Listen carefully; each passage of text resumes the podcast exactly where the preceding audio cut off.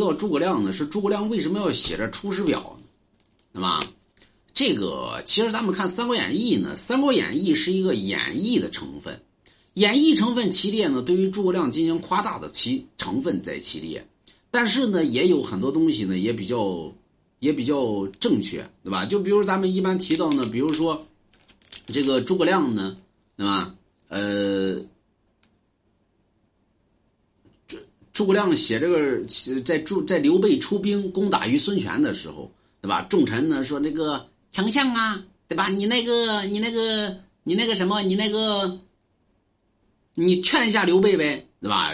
诸葛亮怎么说的？说拉鸡巴倒吧，我可别劝了啊，我他妈也劝不了啊。说为什么呢？奉孝呃不是那谁，法正若在，必能劝得主公回心。为什么呢？就说明诸葛亮的地位呢，并没有那么高。啊，并不像这个像这个《三国演义》里边演的诸葛亮呢，在一人之下，万人之上。所以诸葛亮为什么写《出师表》呢？你看诸葛亮呢，每次呢，像这个刘禅啊，刘刘备死了之后呢，将位置传让传让给刘禅，对吧？后来呢，诸葛亮呢，刘备呢，叫诸葛亮到跟前说：“那个丞相啊，对吧？你这个能辅佐则辅佐，不辅佐你就你就取而代之。”说刘备真的那么大方吗？那么咱们都知道刘备乃小人也。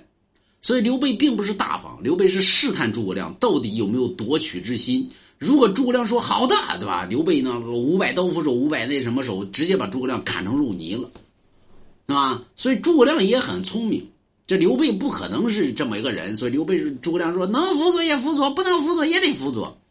所以等刘禅继位之后呢，你看刘禅呢，对于诸葛亮呢，并不是那么信任。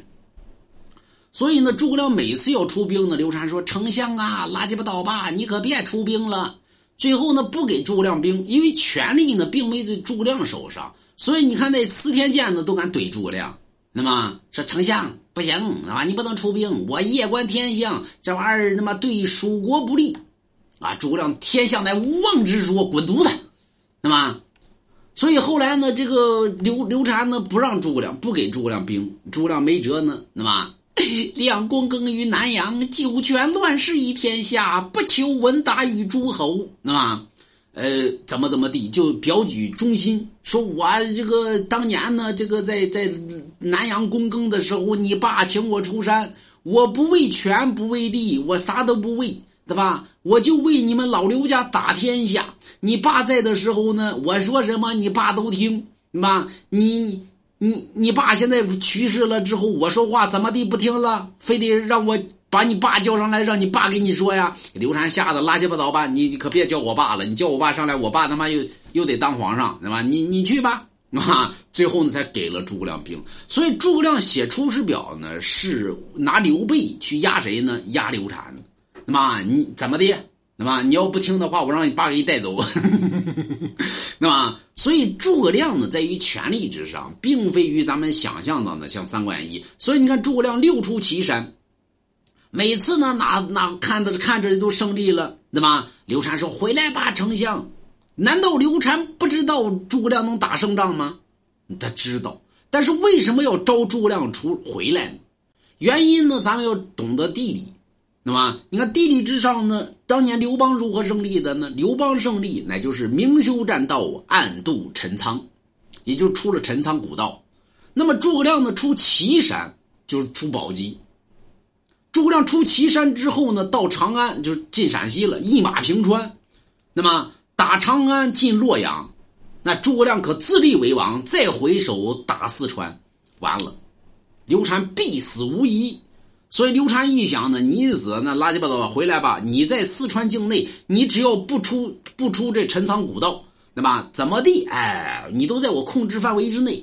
一旦你出了这个祁山，那将在外，有所从而有所不从，那就不是我能控制的范围之内了。